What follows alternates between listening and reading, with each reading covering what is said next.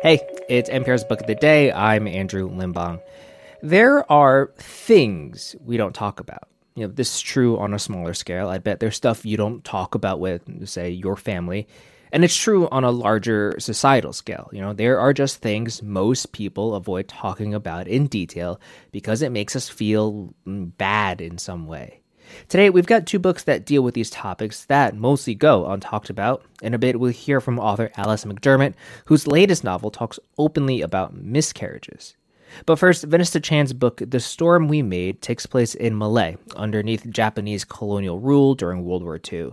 And Chan tells NPR's Rob Schmitz that it's an aspect of the war that rarely makes it into the history books, in part because of how reticent the survivors of the occupation are to talk about everything they went through. That's in a minute. This message comes from NPR sponsor Sun & Ski Sports. They're celebrating National Bike Month in May with a big giveaway. Enter in-store to win a Cannondale Trail mountain bike or online to win a Haro Flightline 1 mountain bike. Cycling isn't just transportation. It's a boost for physical and mental health. Join them for Bike to Work Week from May 13th to 19th. Make every ride count this National Bike Month. Gear up at Sun & Ski Sports, where adventure begins. Visit sunandski.com. In her new book, The Storm We Made, author Vanessa Chan weaves the complicated and intriguing tale of a family navigating colonial Malaya, now known as Malaysia. A mother trying to find meaning becomes a spy for Japanese occupiers. Her eldest daughter tries to keep her youngest out of the so-called comfort homes, and a son who disappears suddenly into the Japanese labor camps. The horror of wars may be a main character in the book, but it's also the story of what people do to try and survive these horrors. Vanessa Chan joins us now. Welcome to the show. Thank you. It's wonderful to be here, Rob. So Cecily Alcantara and her family are front and center in this book. Introduce us to them. Yes, Cecily is a bored, dissatisfied housewife in 1930s British Malaya, which is what Malaysia used to be called. And she, in her quest for fulfillment or just to find a bigger life, becomes seduced by, a man and an ideology and becomes a spy who ushers in the worst, most violent occupation her country has ever seen during the Second World War. And her children, who are aged between 7 and 17, are living with the consequences of their mother's actions during the Second World War, but they don't know her devastating secret. And you tell this story from four points of views, one from each member of the Alcantara family. Why did you choose to go this route? I think it was important to me to be able to showcase each character in their setting very accurately. Otherwise, it would be, I think more challenging because they're all in different places, right, both mentally and physically at the time in the book. Also, Rob, I think that's the way I process information. This book was always in multiple points of view because I come from a very large extended family and everyone in my family always talks at the same time. So I like to process information as it comes in multiple threads, figure out what's happening, and then, bring it all together. And I think that's how storytelling ended up working for me. And it's a great way to tell a story. I mean, when we talk about World War II, we often focus on Nazi Germany and the European theater, or in the Asian theater, the atomic bombs on Hiroshima and Nagasaki. But Southeast Asia is often left out of history books. What don't most people know about that part of the war that you wanted to tell? Everything. I think the Pacific theater is, widely unwritten by historians, by fiction writers, nonfiction writers. And that's, for a number of reasons, one being perhaps the more Eurocentric view of the world that historians tend to have, but also just because people in Asia and Southeast Asia who survived those times are quite reluctant to talk about their experiences. And so it was important to me to lay down some of these stories that I'd heard on paper because stories, they're just stories until you write them down. That's the only time they become history. And so I decided it was time for this history to exist, and I wrote down the stories that I heard. Tell me about the stories, because I'm curious. You talked about your big family. I know that your grandmother was an inspiration for this book. Tell us about her and what her experience was during that time. My grandmother was, I think, aged between sort of 12 and 15 during the years of the Second World War and the Japanese occupation. So a very formative time during her life. And you know, she lived through a lot. She would tell me these stories while I was growing up, both, you know, stories of struggle, how they used to have to mix in tapioca and sometimes even paper into their rice rations to survive, about a time where, you know, she was cycling home one day and she felt the earth shake and she just kept going. But it turned out there was an enormous bomb from an airstrike, an unscheduled airstrike that dropped just behind her. So she just made it home. But there were also stories of the hope and joy that people find a way to find during these times. She told us about how she and her siblings cut a hole in the fence so that they could sneak over to the neighbor's house during after curfew. So they could take tango lessons. And my grandma, as it turns out, is a very good dancer, and she credits her dancing shoes to those lessons she had during the war. And I wanted to ask about one of your characters who is sort of a side character, but in some ways is an incredibly important character, Fujiwara, who recruits Cecily as a spy. He's sort of this kind of chameleon-like character, becoming who people want him to be. What was the inspiration for this character? So in reality, he is based on a person in history, which people call the Tiger of Malaya, a general called Tomoyuki Yamashita, who led the invasion of Malaya and Singapore during the time. You know, he was a known figure in history, but as with a lot of historical figures, there are gaps. We don't know, you know, whether he was a reluctant soldier or, you know, a strong believer. And so I chose to color between the lines and write about this charismatic general who believes in, you know, in Asia for Asians and a whole new world. And he's very idealistic, but also quite resourceful, and recruits Cecily to try and build this new world together. You know, one theme that comes up often in this book is Cecily's idea that inside of all of us, there's a duality of both good and bad. And we see this play out in many of the characters that you portray. Why did you want to dig into that? I think I believe in that duality. I am drawn to characters, both in fiction and in life, who are not necessarily good and bad. I think that morality is a function of one's circumstances, and you never really truly know what you are going to do, how you're going to act, and what sort of principles you have, or when your principles evolve, when you are, you know, faced with the need to survive. And so it was important to me to show that even when someone has the best intentions or intends to be heroic, faced with dire circumstances, they may make different choices than we would want them to make. You worked for Facebook for 6 years in public relations. What inspired you to leave that job and to start writing?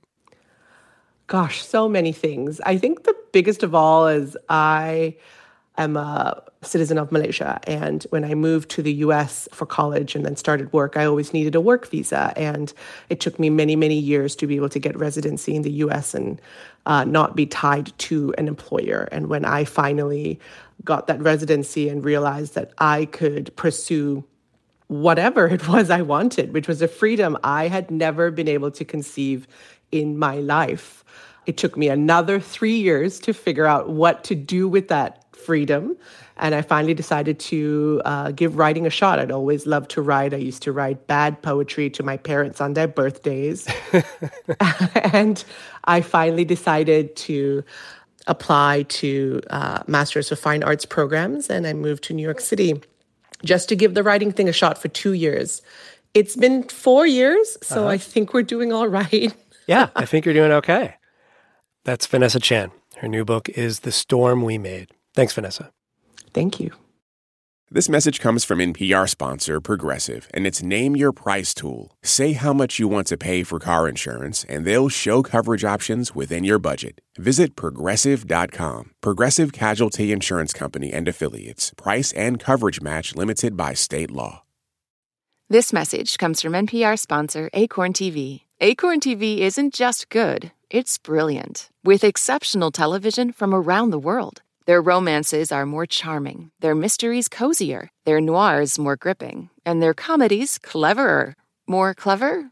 Oh, you get it. Acorn TV is brilliant stories told brilliantly. Visit acorn.tv for a 30-day free trial with promo code NPR. So, in a nutshell, Acorn TV. Brilliant. This message comes from NPR sponsor Noom. Noom understands that not everyone is starting from the same place and takes that into account. With their first ever cookbook, The Noom Kitchen, you can find 100 healthy and delicious recipes to promote better living. Available to buy now wherever books are sold. There's a great significance in the ongoing drama of reproduction. That's a line the author Alice McDermott says to NPR's Juana Summers in this next interview. It's about her book, Absolution, which takes place in Saigon, 1963.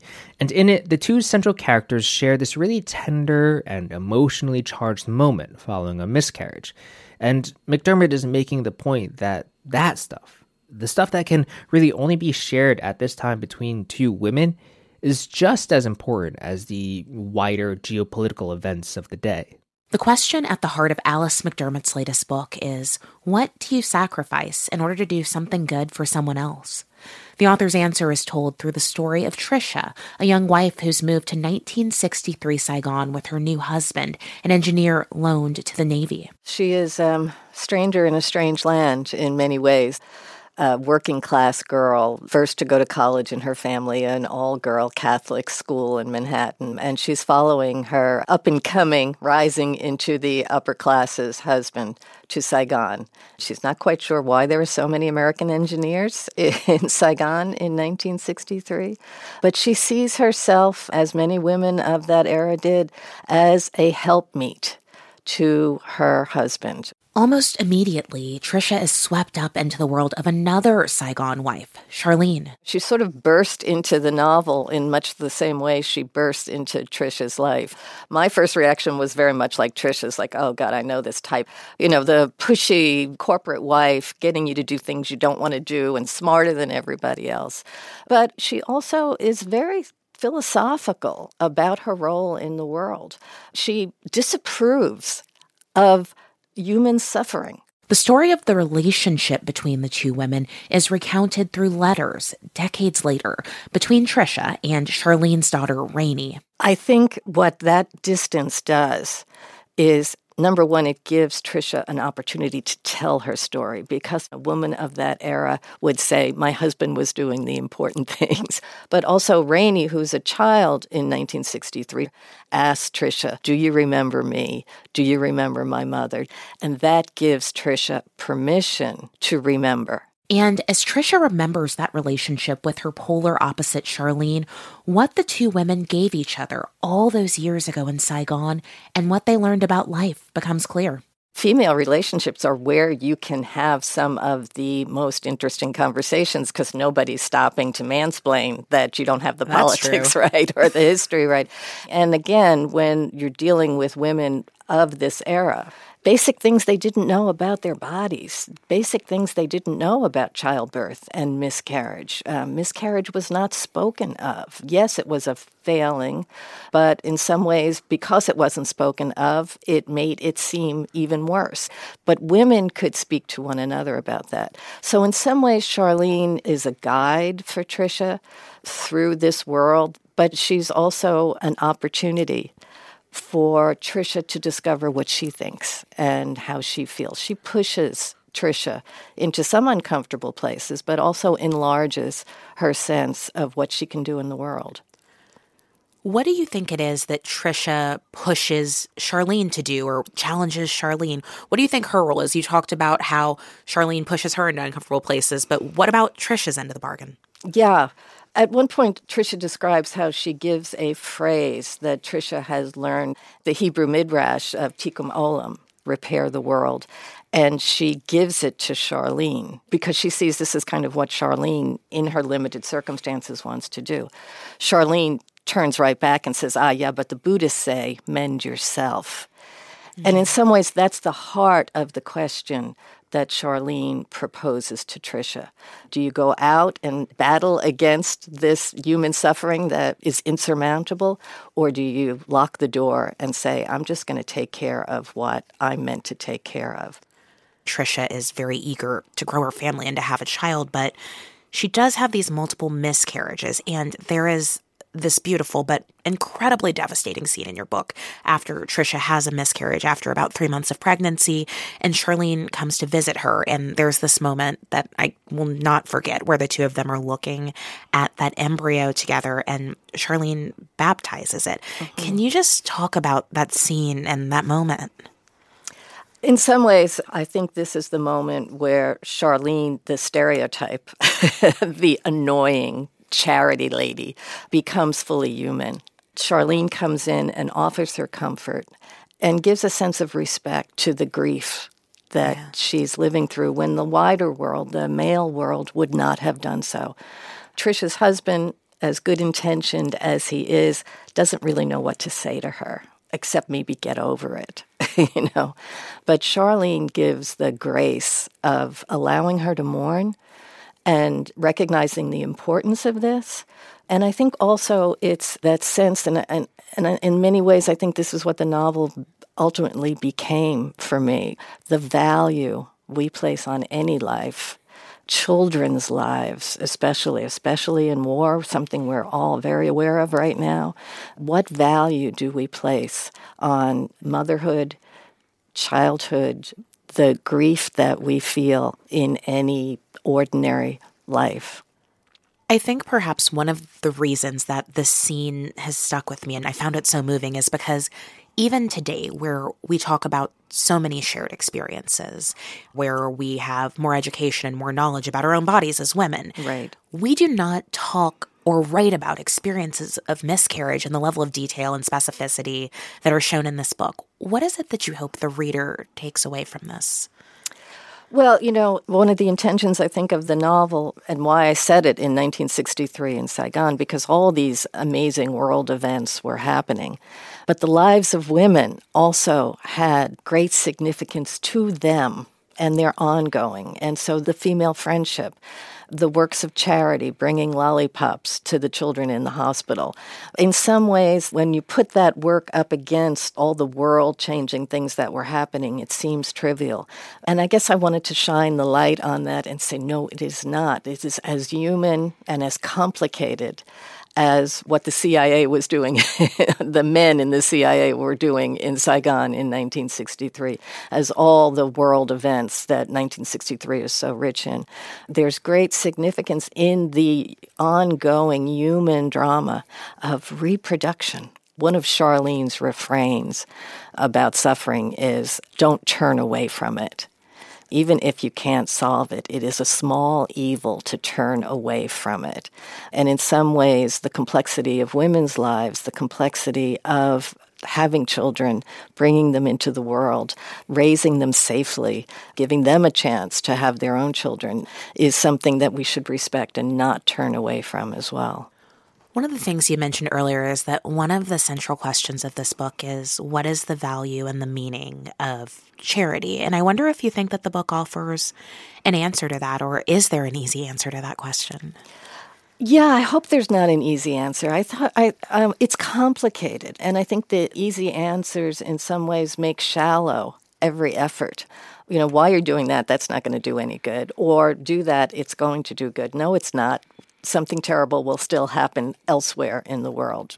The professor at the University of Virginia who gives Tricia the phrase, tikkun olam, repair the world, compares it to the old house he lives in. You fix one thing, for sure something else is going to be broken. That's the nature of what we live with. So it's complicated, and there is that sense of, what do you sacrifice in order to do something for someone else? Alice McDermott, thank you so much. Thank you. Her new novel, Absolution, is out now. That's it for this week on NPR's Book of the Day. Let us know what you think. You can write to us at bookoftheday@npr.org. I'm Andrew Limbong. The podcast is produced by Isabella Gomez-Sarmiento and edited by Megan Sullivan. Our founding editor is Petra Mayer.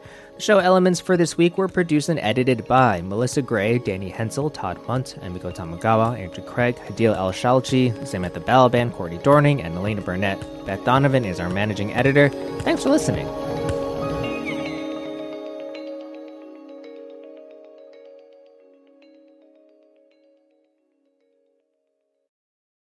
This message comes from The New Yorker. What makes a short story work? Explore the minds of writers like Otessa Moshfegh and George Saunders on The New Yorker Fiction Podcast to find out. Listen to The New Yorker Fiction Podcast wherever you get your podcasts.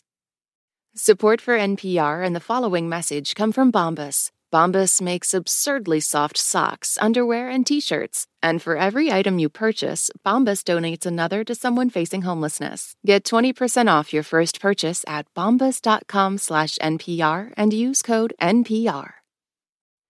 This message comes from NPR sponsor Homes.com. You don't just live in your home, you live in your neighborhood as well. So when you're shopping for a home, you want to know as much about the area around it as possible. Luckily, Homes.com has got you covered. Each listing features a comprehensive neighborhood guide from local experts. Everything you'd ever want to know about a neighborhood, including the number of homes for sale, local amenities, and even things like median lot size and a noise score. Homes.com. We've done your homework.